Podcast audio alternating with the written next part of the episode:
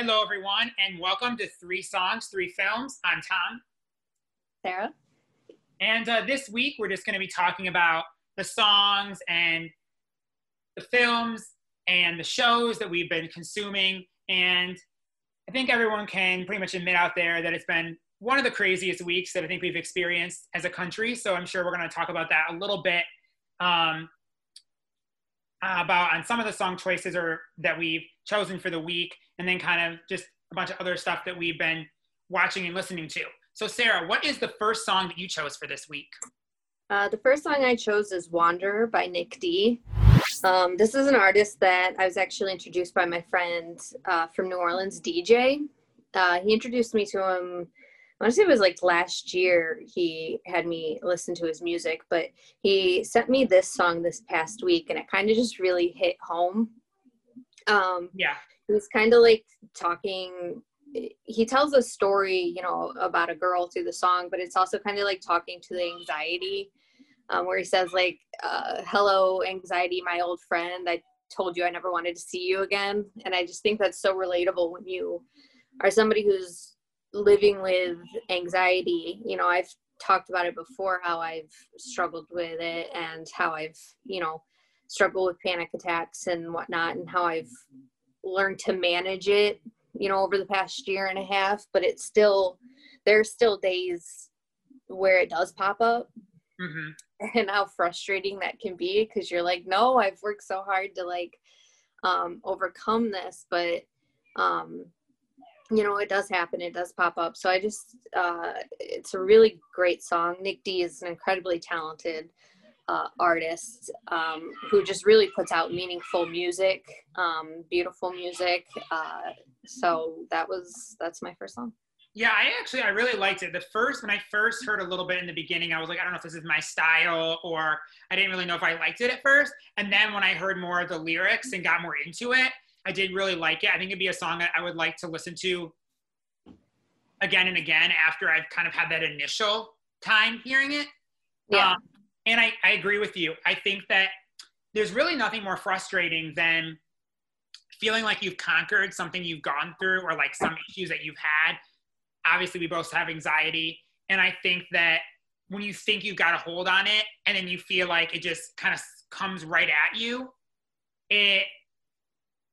it's really hard, especially when it can kind of come out of nowhere or kind of come like, you know, I think that it's challenging. And I think, I think right now, especially with the pandemic and everything in the news right now, it's so, I think everybody is sort of on this like pins and needles feeling of like, just everyone can't really take a deep breath. Right. It's hard. It's hard going through the pandemic. I mean, I was just talking about that with my mom about he like, we can sit there and say about how like we're in a global pandemic and um, it's okay if we're moving slower right now or we're not doing as much as we think we should, because like that's something I've been, put, been putting a lot of pressure on myself and feeling like I'm not ever doing enough. And, and then you got to remind yourself like where you are at in this period of time. Like this is, this is a crazy time and it's new territory for all of us. Um, and just reminding yourself and knowing that it's okay if you have bad days. Yeah. And it's okay to be sad and to feel those emotions. And it's okay if your anxiety pops back up. That doesn't take away all the work that you've done, you know, up until this point. So yeah, absolutely. You definitely, I think you have to remind yourself that you have come far and that just having a moment doesn't take away. It just is something that's going to come. And I think right now, especially like with the pandemic, it's so challenging. And I think also right now, I think it's interesting because if we looked at like history books or if we were like back in school and watching like something happen, like the pandemic back in like nineteen seventeen or whatever it was, we would be like, oh my God, that's so challenging. These people have it so hard and like, it's so difficult. And obviously we have more like technology to help us through with like, you know, T V and things, obviously to like, they have, they had it much harder in a lot of ways. But I think sometimes we don't give ourselves sort of the grace that we need to mm-hmm. say like, you are in a global pandemic. there are crazy things that you're seeing on the news that are like some of the worst things that happened in history, and we're living through it. And right. I think sometimes we think like, oh my God, we're living through the worst thing that could happen in like our country's history. This is horrible. Oh my God. Or like, or like one of the worst things or whatever.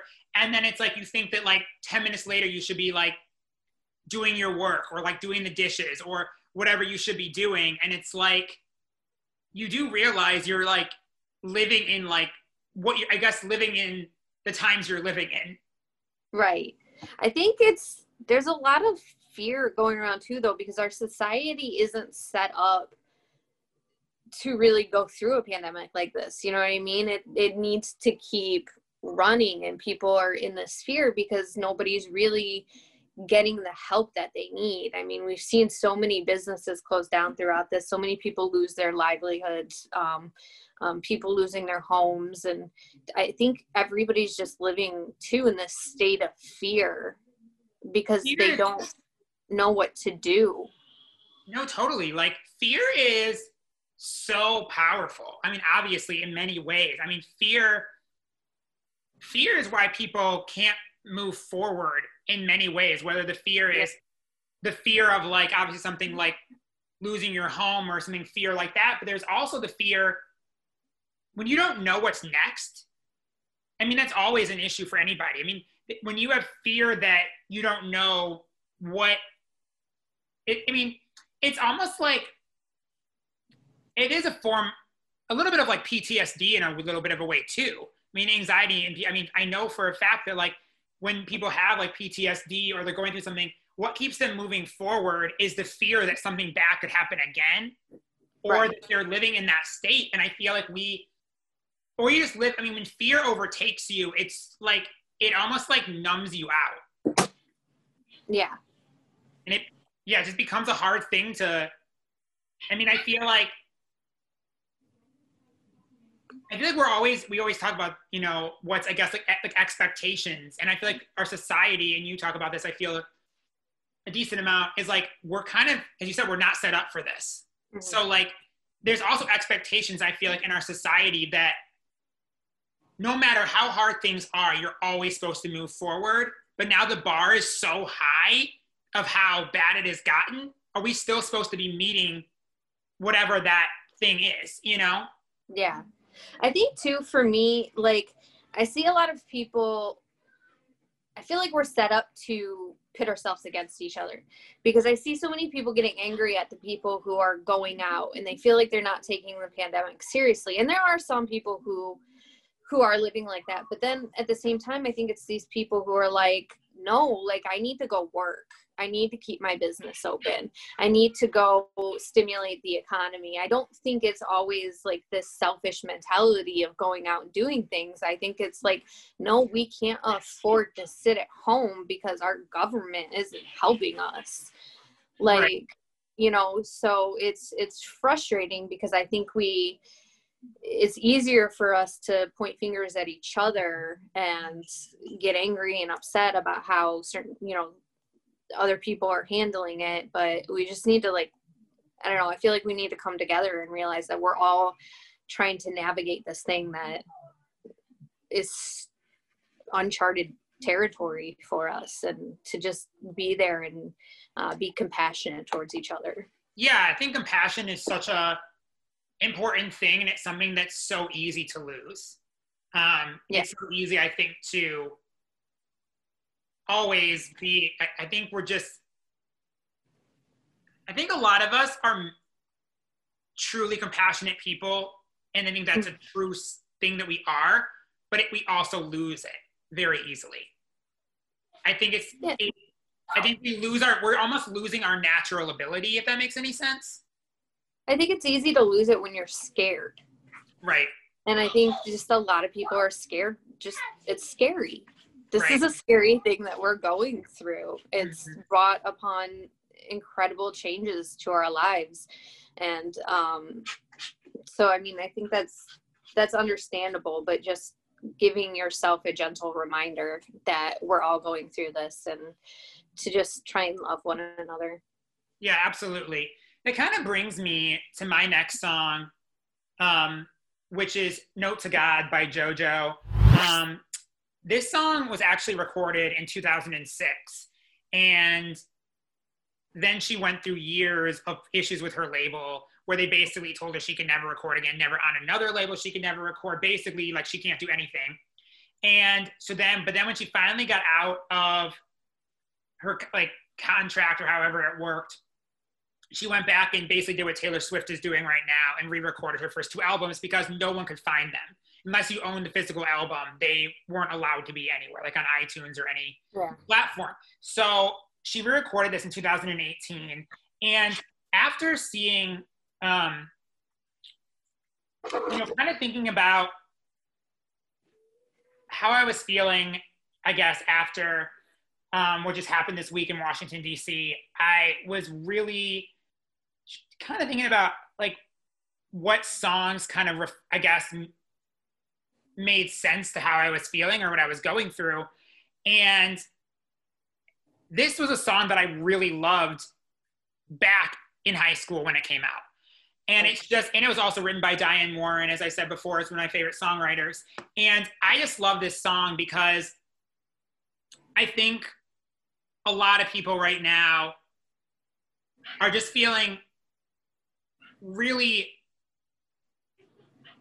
in a lot of pain and in a lot of, and in really feeling like, what would you say if you wrote a note to God? Like, what were you, what would your feelings be? And that's why I think, and it just really, I listened to the song again when we were figuring out what to do for the podcast, and it just, it was like, basically, it. I still felt so connected right now to it. Yeah, uh, yeah, I really liked it. She's got a, she's got a powerful, soulful voice um, that I like, and I just think that's a,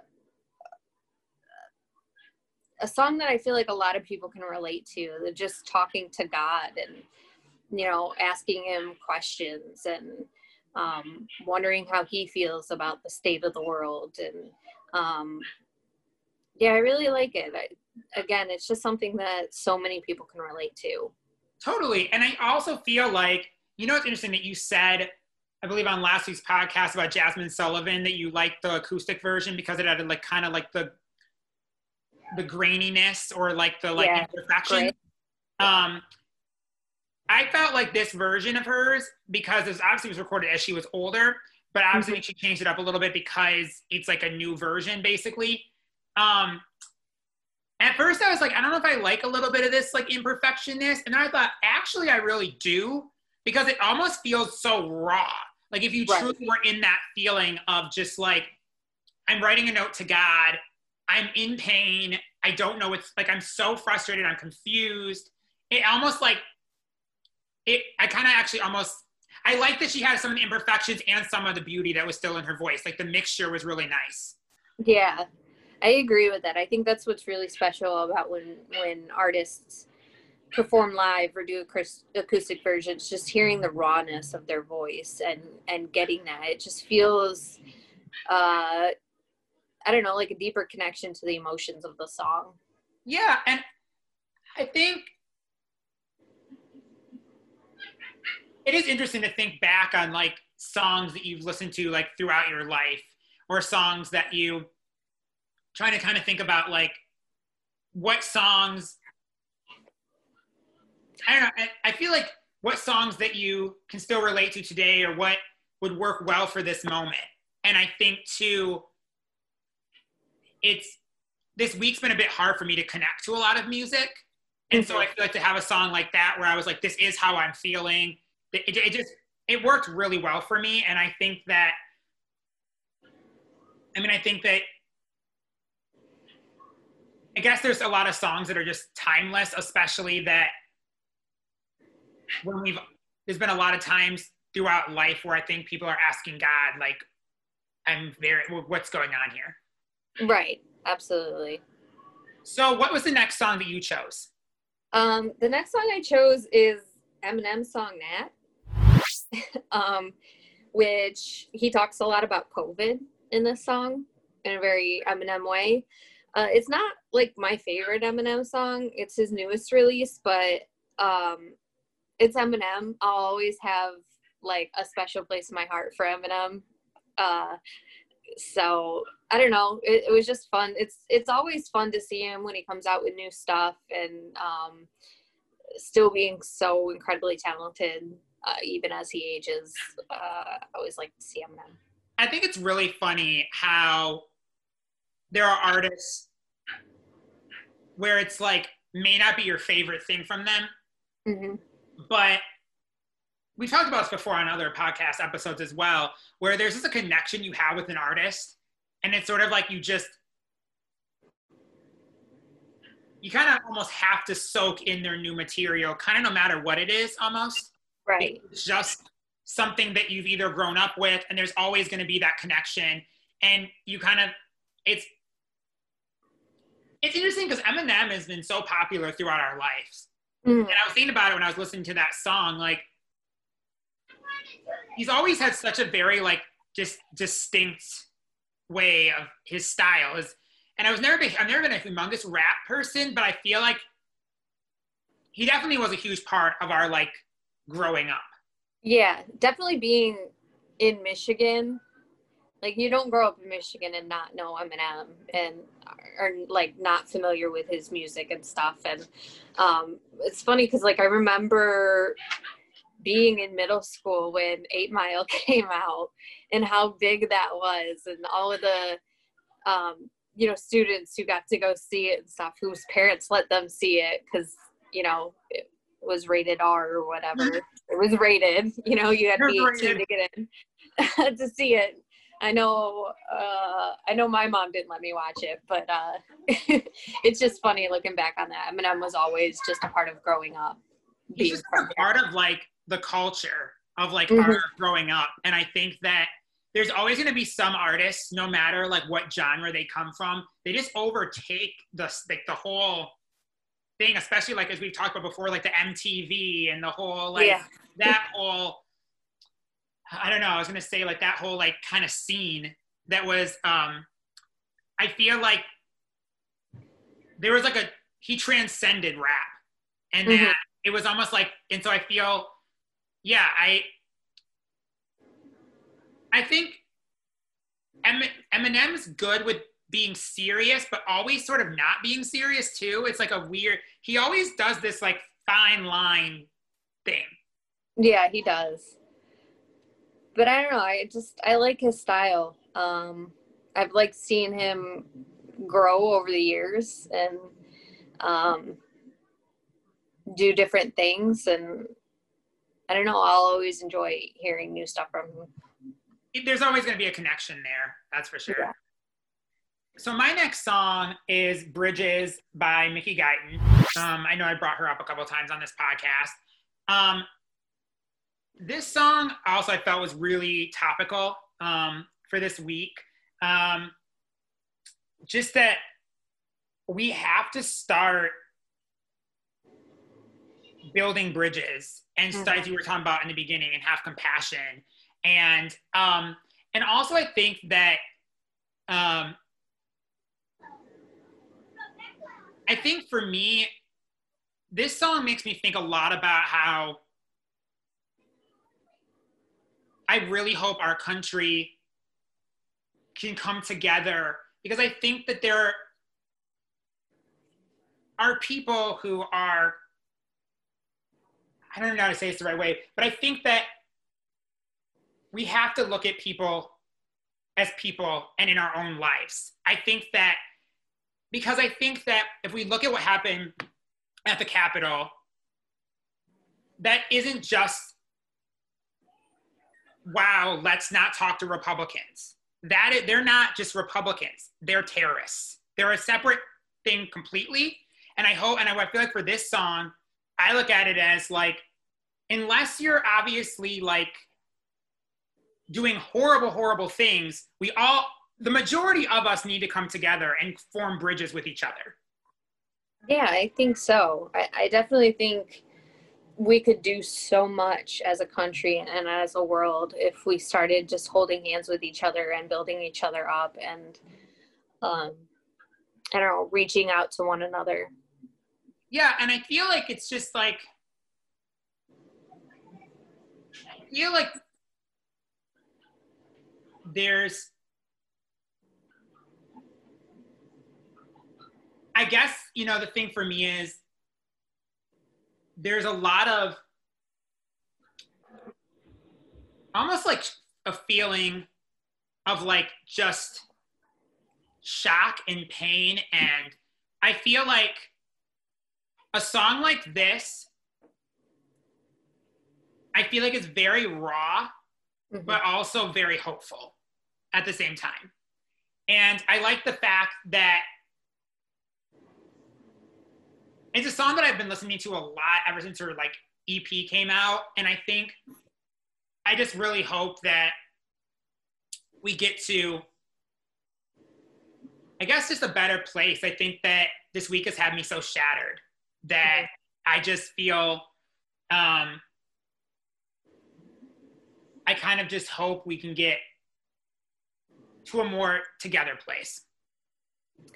Yeah, I agree with that. It's uh, it's been tough, you know, especially the being the first week into the new year. You know, we all kind of hoped that, you know, turning the page into twenty twenty-one, we would really start to see things shift and uh, get better. And it's just been chaos and confusing. And, um, but I don't know. I think we're, I think we're going to get there. I have faith in us.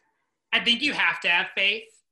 I honestly think there's no way to survive. And I saw a thing pop up on my Facebook today.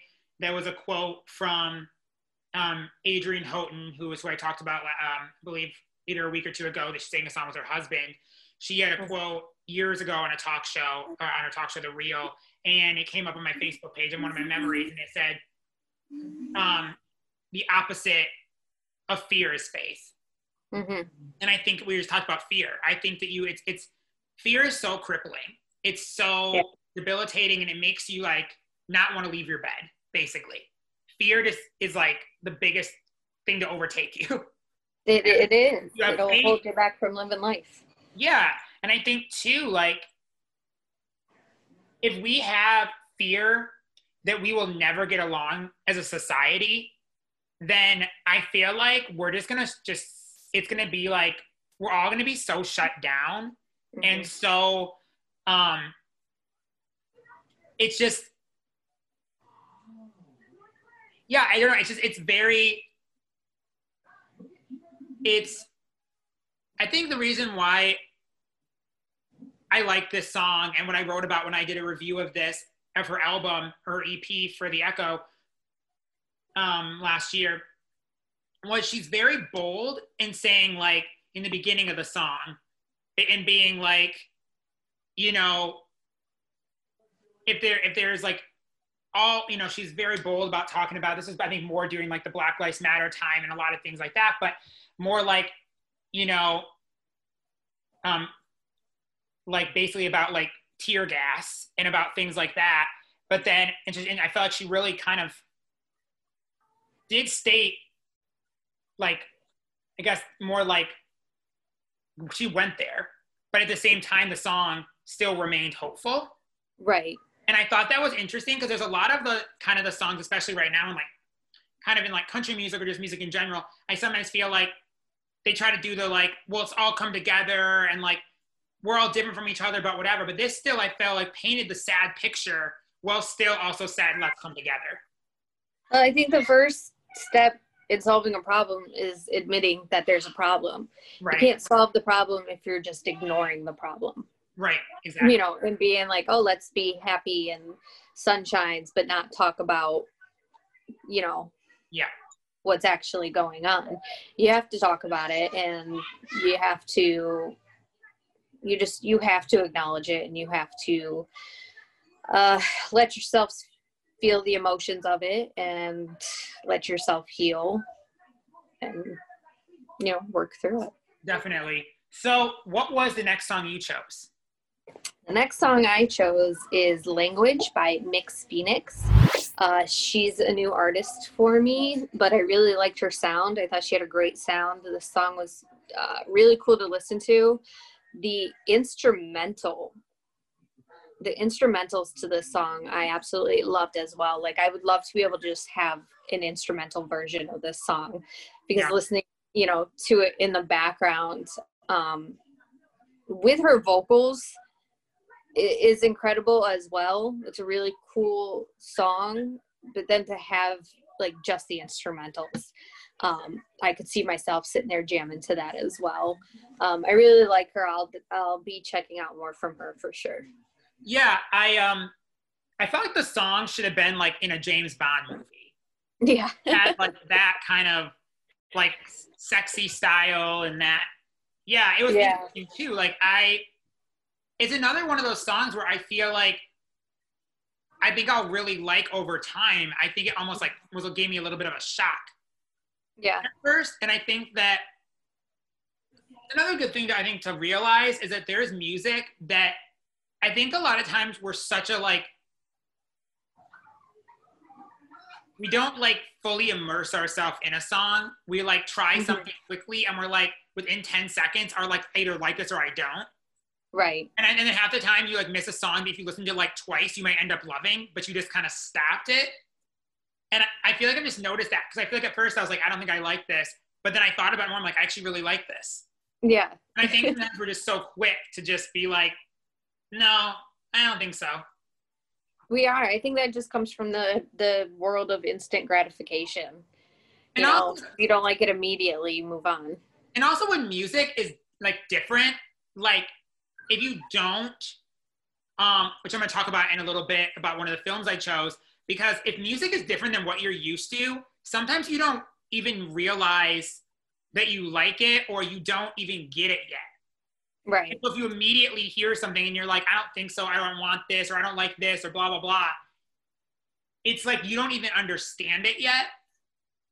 I almost feel like it's like a dance. If you like had like salsa lessons or something, and, yeah. you, and you did it for like, like thirty minutes or something, you tried it one day and you're like, I hate this, this is not for me. And then you're, and then they were like, you haven't even done this at all. You don't even understand the nuances, you don't get it. And you might do it after a while and be like, oh my God, I love this. Cause you didn't even like give yourself that chance.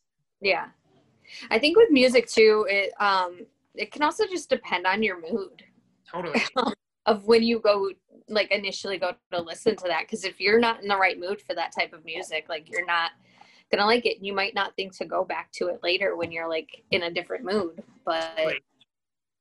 yeah I think it really is a set it totally it goes I think it's a mood thing, and it could just be like what you're going through at that particular moment, and it could either be yeah. why you love a song because you totally relate to it, it could be too much to handle at that moment, it could be there's so many things that like factor into why you like something or you don't at that given time.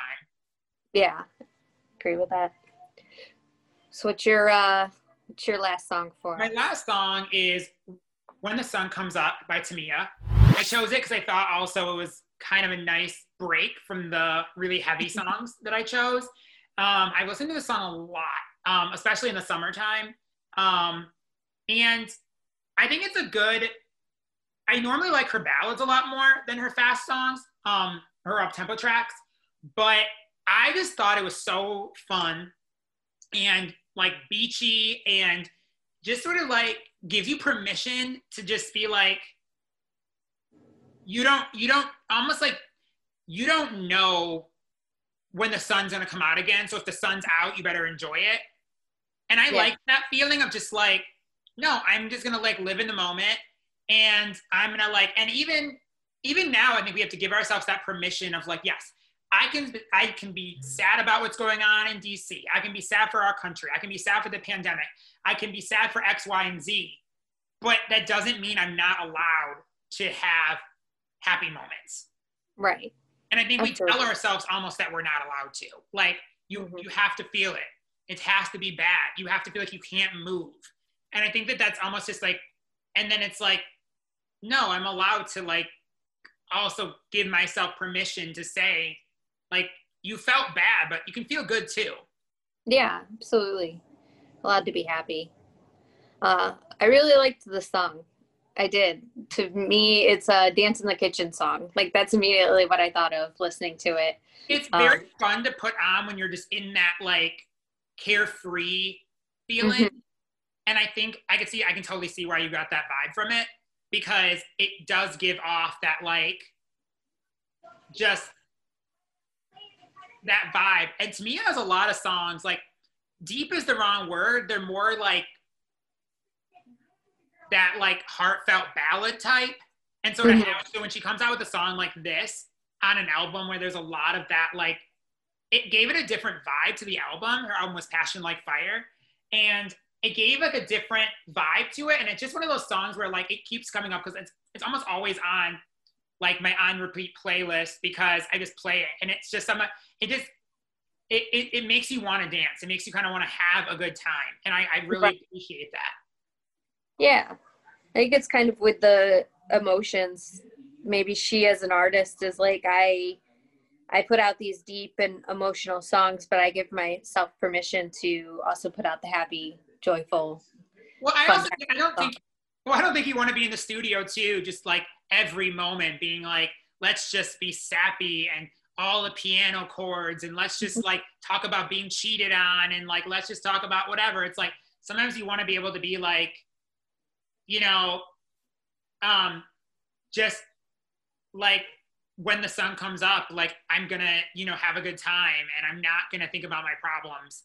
And right. I think that right now, I think that that's a little bit of sunshine and like good vibes that we could all use. So what is the first film or show that you chose? Um, the first, yeah, the first movie I picked was Pixar's Soul. Mm. Uh, just watched it recently and it was a really cute movie. Um, you know, just follows this man trying to, you know, follow his dream and his life purpose, what he thinks is his life purpose. And um, I don't know, it's it's got a beautiful message in the movie, as uh, the later Pixar movies tend to do nowadays. Um, very life lesson. Uh, I think it's a great movie. I think everybody should definitely watch it. Child. Yeah, I, I, I watched it um, actually before you even said that you were going to do it. I, I, I, I, I watched it, and uh, yeah, it's. I feel like it's very. Did you watch it with your nieces? They. I watched it with my sister. My nieces were around. Um, but I think they were more interested in something else at the moment. The only reason I was asking is I've heard from like other, like mostly one of my friends who's, who's older and has kids who are like around like elementary school, middle school age. Um, mm-hmm. They, I think it was hard for them to understand and kind of grasp, and it was a little slow for them, but I think it's a good film, especially for like adult, almost like adults. And I think the message especially, and I think it, it is a little like, some of these animated films can get kind of heavy at times. Yeah, but I mean, if you think about it, the movies from our childhood got heavy and dark as well. Right.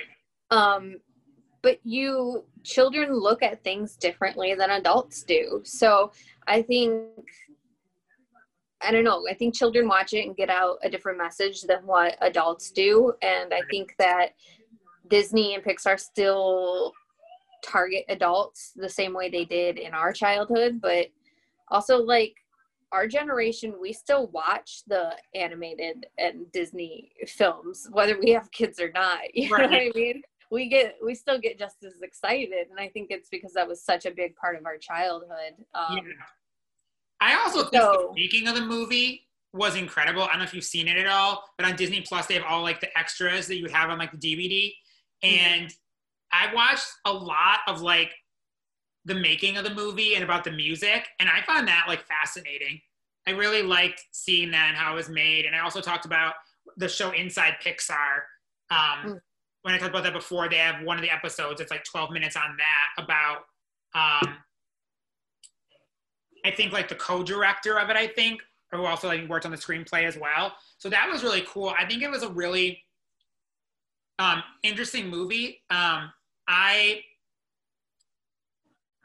it's always interesting to go back and like see why something was made, mm-hmm. and like why, um, like the, the, one of the guys who they did like the twelve minute thing on, he's a black man, and he actually said we need to add in a scene like the like the barbershop scene. He said we mm-hmm. need to add something that makes sense, like for the black community. And I think it just also shows what we talk about, like representation and all mm-hmm. of that, that when you have something authentically being made, it really helps the story like be authentic and be truthful. Yeah, absolutely. I think it's great to see. So uh, what's your first movie for us this well, week? My first is Quincy. Um, so this was interesting. I picked this film before I saw it. I really just was like, I really like typically movies that kind of just talk about music over the years. Um, mm-hmm. And it was incredible. It was w- really well done. It was like two hours, really, like literally chronicle, like did his entire life um, and his music and his family. It was beautiful, but it was really, really heavy. Um, the, it was heavy for a few different reasons. One, his childhood was a bit rough. His mom was schizophrenic. And so when he was like seven years old, he like ended up, him and his dad, I think, and his sibling went away. Um, and so that was a little bit um, challenging. It was like a tough thing. But also like he just, he, he had a lot of moments throughout the film, I think, that were just tough. He had moments with, as he got older, he started like really like, like even as like, probably like in his seventies, he started like really struggling, I think, with like alcohol. And he ended up like basically um, ended up in the hospital because of it. And like, and then just like a lot of things even too, I think it really hit me more this week um, because a lot of the movie was about um, him creating the music for the opening of the African American Museum at the, at the Smithsonian. Mm-hmm. Um, and it was just a little challenging because we're going through so much as a country, and I didn't, I thought I was watching this to take a break from the country issues, and I kind of like only, and at first I thought today after I finished it, I don't even want to talk about this because I thought, but I kind of think it's a good thing to talk about and kind of warn people that if they think that they're, that it might bring up some emotion for them. Mm-hmm. Because um, I'd say especially if you're Black and especially if you're just really um, going through a lot of emotions right now, because um, they kind of showed a scene too where like they kind of wheeled him around the Smithsonian before it opened, and there was like the whites only bathroom sign, and he also talked about to the rap community. He gave a speech before the Smithsonian thing. He had a separate thing with rap community, and he was like, I don't want you guys killed. I want your music to get more political. He's like, I want you to live as long as me. So that was emotional. And then the other thing I think was emotional too was just seeing the fact of like, when he was at like the Smithsonian, um, before it opened, he was the one that coordinated all the music. So all these artists were there singing and stuff, but also like President Obama and the First Lady were there. And I just, it made me like long for like a time before there was so much chaos. And so when I was watching it, I thought, oh my God, I'm like kind of getting this break from my life. And I was just like, like just could not, I was just tearing up for like a lot of it. Was, is this a, so this, this a documentary? It's, it's like a doc, yeah, it's a documentary, yeah. And um, I thought it was new, but I think Netflix just put it on for their Black Lives Matter collection. Mm-hmm. But it was, it's from, I think it's two years old. Um, And it's hard because I thought it was an amazing film. Like, and I think it's hard sometimes when something hits you so, makes it it's so raw, but it's hard because it was a great film. Yeah. It's, I, I don't know. It's good to have those films that really make you feel. I just feel and, like, I also don't know if this film was made or if I would have watched this film like months ago, I don't know if I would have had the same reaction. But I think after feeling, I've just watched so much news this week, and it's been really hard for me, and really, and I think just, just seeing so much, and also seeing just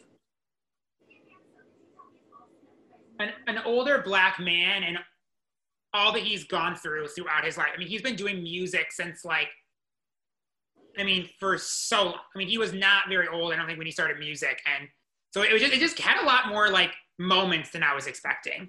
Yeah.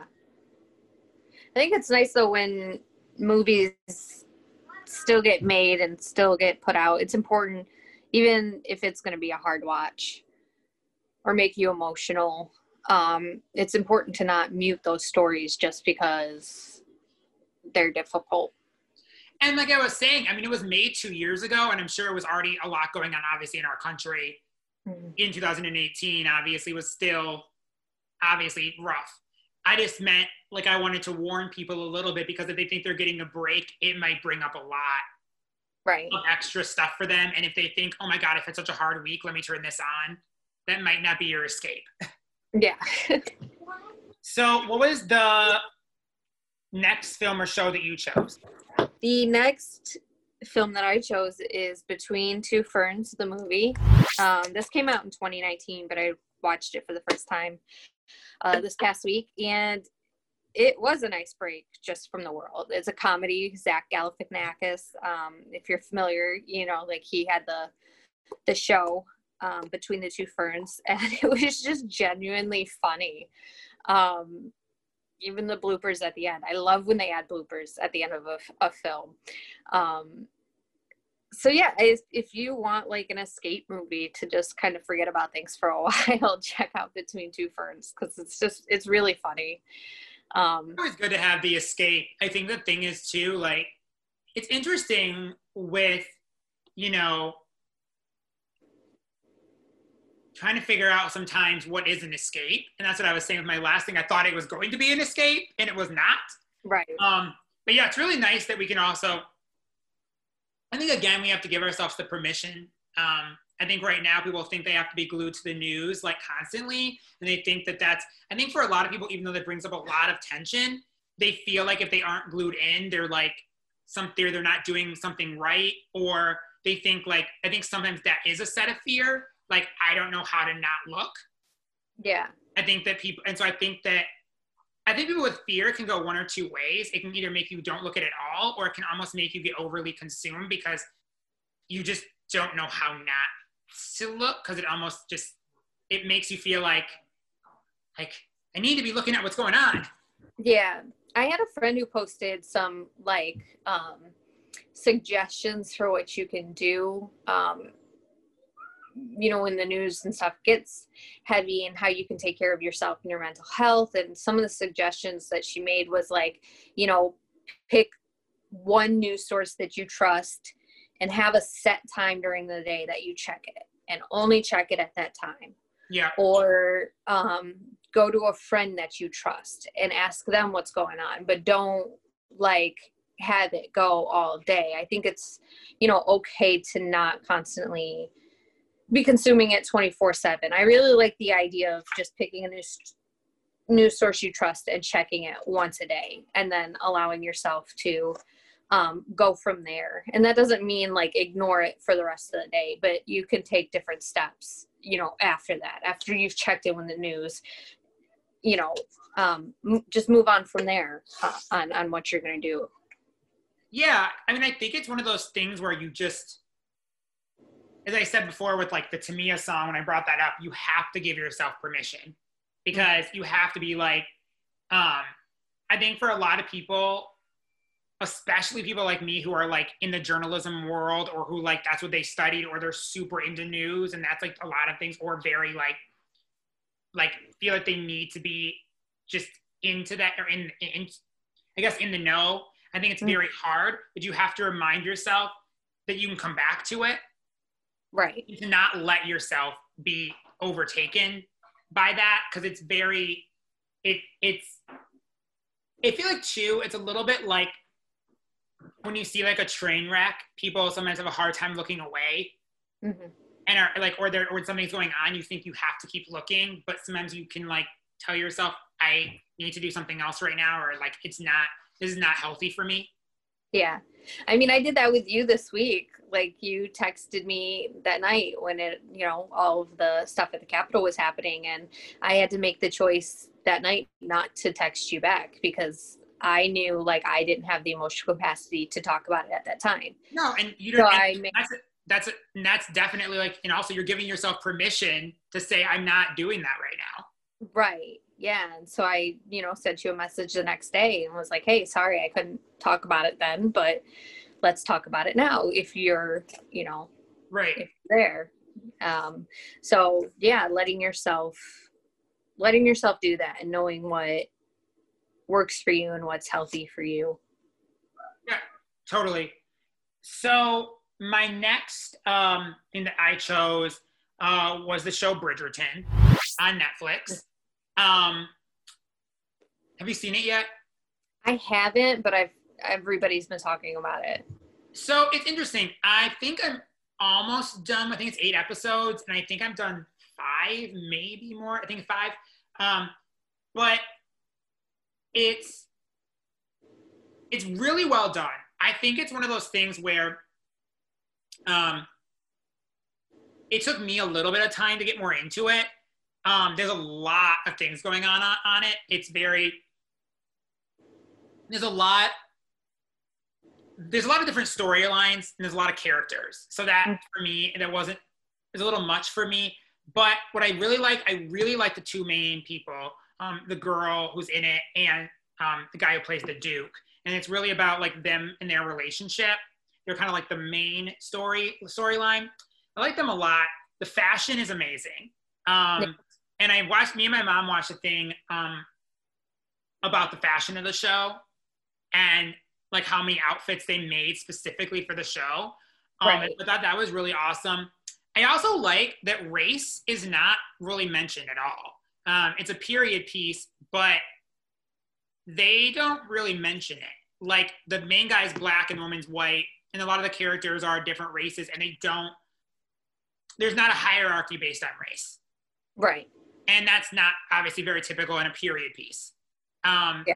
And they did kind of mention it for two seconds that I guess the the queen and is black and the guy and the, and the king, I guess, was white. And I guess because they fell in love, it like changed everything in society.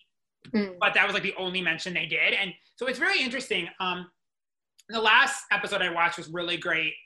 There's a lot of really good like monologues and really good, like it just, it's very, very sexy, very sexy, like very sexual show, honestly. Yeah. Um, and, um, and then just a very, and there's also a lot of charm to it too. And Julie Andrews is, um, does voiceovers in it. So it's really, really oh. it's very, it's very well done. And somebody, one of the actresses said online, she said, it's basically like the other shows that Shonda Rhimes has created pace-wise. It just happens to be a period piece. Is, did Shonda Rhimes create this? She was the, uh, she was one of the, she didn't like direct it or write it, but she was like a producer. Okay. It's from Shondaland, her company. Mm-hmm. And so, but it kind of moves at the pace of like a Grey's Anatomy or like, yeah. Because most, they were saying most period pieces are kind of slow. Mm-hmm. This is like very fast. So. That's cool. I'll have to check it out. I've heard great things about it. Uh, a lot of film friends who have watched it and fallen in love with it. And I think you'd really uh, enjoy it. I think you'd really yeah. also like the music in it. Um, is pop songs of today, but done in orchestra. Nice. They have like Thank You Next and Wildest Dreams and like those kind of songs. And I think the Maroon five song Girls Like You, I think is in it as well. And they just, mm-hmm. they just play it like when they're like at their balls and stuff. Yeah. They don't have anyone singing it. And it just sounds like it's, it is, they have a lot of interesting things that they put in there that I feel like you wouldn't expect. Yeah. I love instrumentals and I love uh, orchestral music. So yeah. So what is the last uh, film or show that you chose? The last one for me is I chose Sabrina, uh, season four, which is on Netflix. Just came out not too long ago. Um, we just finished watching it. I really liked it. Um, I thought it was a great ending to the series. The the very ending of the show, I don't I kind of have like mixed feelings about it. On one hand, I'm like, yeah, that was a that was a good way to end it because it's like final, it's done now. And then on the other hand, it's like it's not how I expected it to end. It's, it's so what? Well, I just gonna say it's interesting that when you like when a show ends and it doesn't always end how you want it. Because I finished um, Smart Guy the other night, like even though it's a very old show, but I don't think they knew that it was supposed to end. Like they didn't get picked up for another season. And so when I watched the last episode, I was like, that's it. Yeah. It, was, it didn't seem like a farewell type episode. Well, this was this was a farewell type episode. This one was definitely uh, a finale. They that they knew, you know, it was ending. Um, so they made it very final. But I guess because it's a witch show, it still could come back if they wanted it to, even with as final as it was. But I don't know. I think if you like Sabrina and you like that the witchy style of shows, um, I really enjoyed it. All four seasons, and I thought this was a great final season. I think they did a good job. So is this like a reboot of the Sabrina Teenage Witch then? It is. It's a lot darker, I think, than the original, the originals.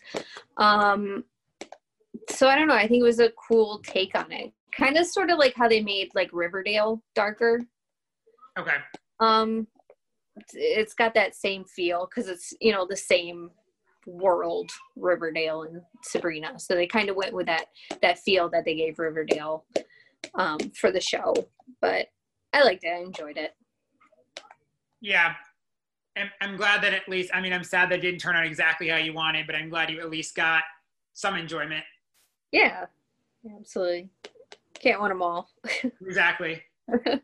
So what's your uh, last last one for us? So my last one is a little odd. Um, I know this is three songs, three films, but I chose a book because I think it really should.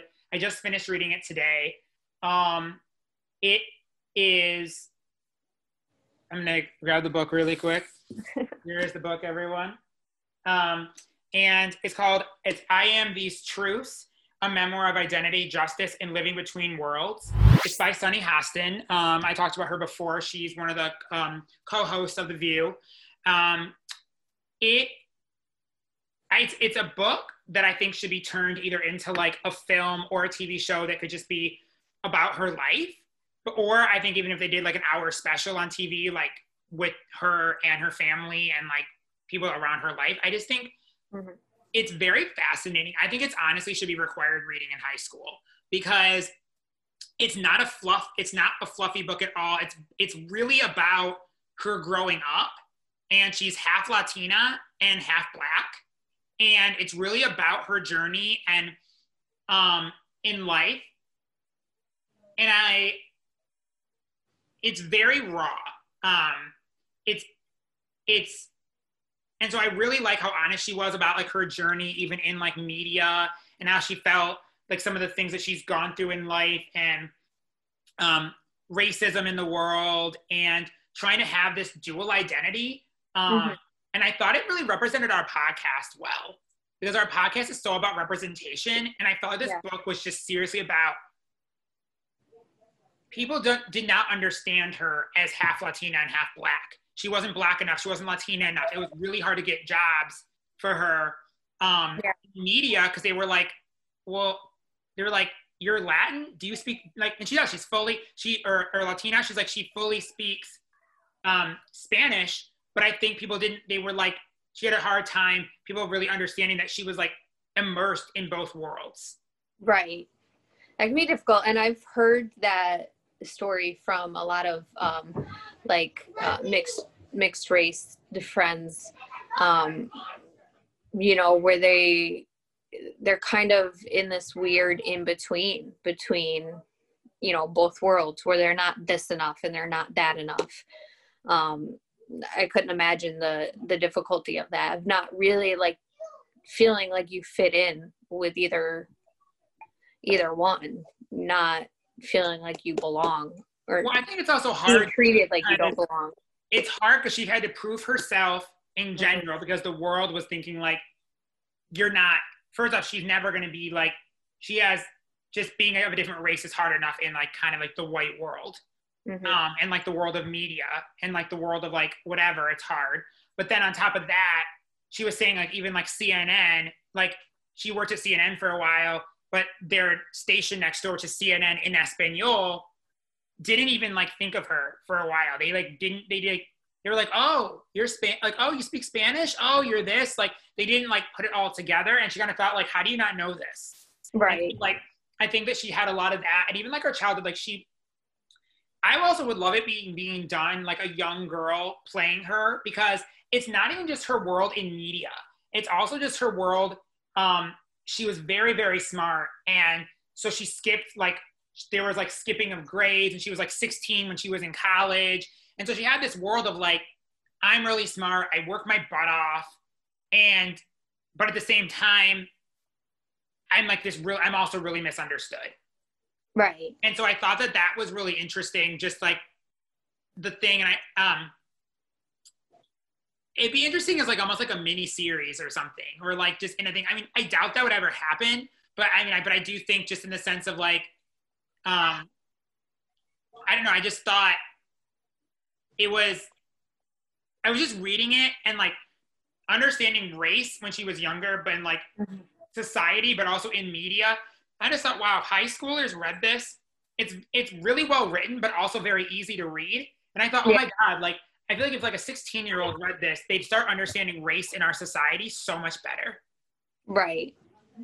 That would be cool. I think it's, I don't know, it'd be cool to see a shakeup of required literature in school.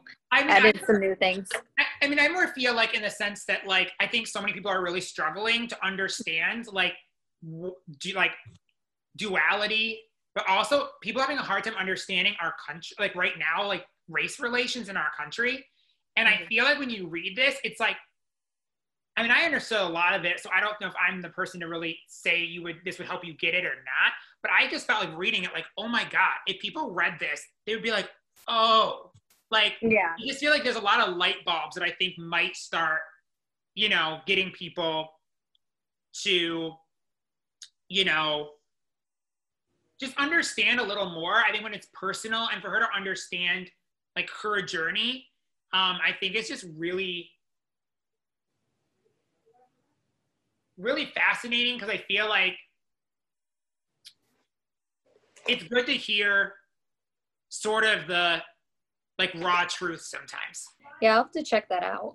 Put that I on my... I actually really like it. It's actually, a, it's a, I actually listened to the audiobook of it. I had the book and I was reading it, and I had her reading it to me, um, which I also really like because I'm really used to her voice because um, I watch her every day on T V. But I just really like, I, I just was really excited. I just, it was really cool, and I'm really glad, especially for me being in the media world or wanting to go into that, to just understand like some of the like nuances. And I don't know, it's just, it's fascinating like to watch how somebody's career evolves, or like why they got jobs or why they didn't get jobs, or just sort of like the way they're treated. I don't know, it's, it's very fascinating. Mm-hmm.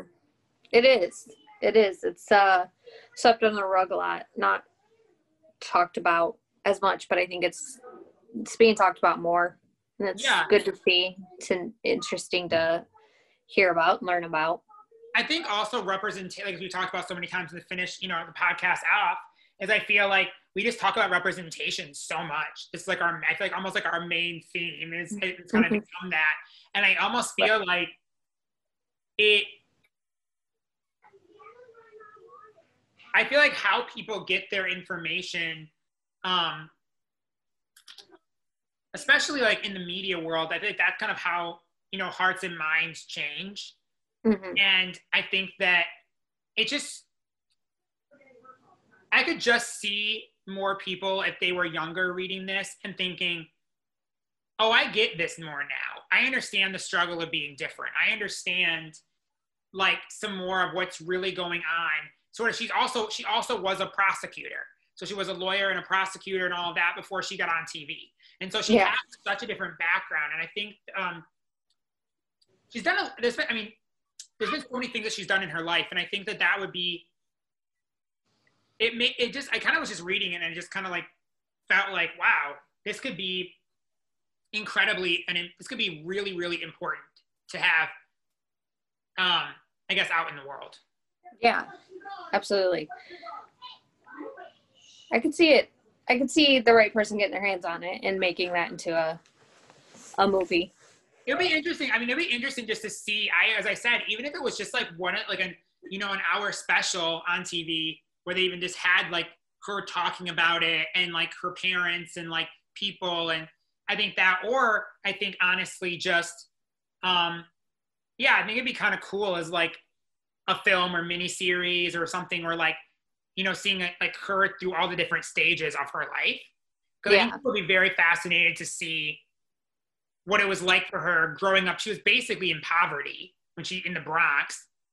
Then she got into like, a, they got into like a private high school, ended up going to like a real, like a really good school. She like ended up becoming a lawyer, then becoming a prosecutor, then being, becoming like a legal analyst for like C N N and A B C. And now has been on The View for the last like four or five years. So like, she's had a lot of chunks, and I right. can see that like being a buildup, like, you know, through the years of like, because I think that so many people, I think it would just be very eye-opening. Yeah. I think that that does it for today, and we will see you next week on Three Songs, Three Films.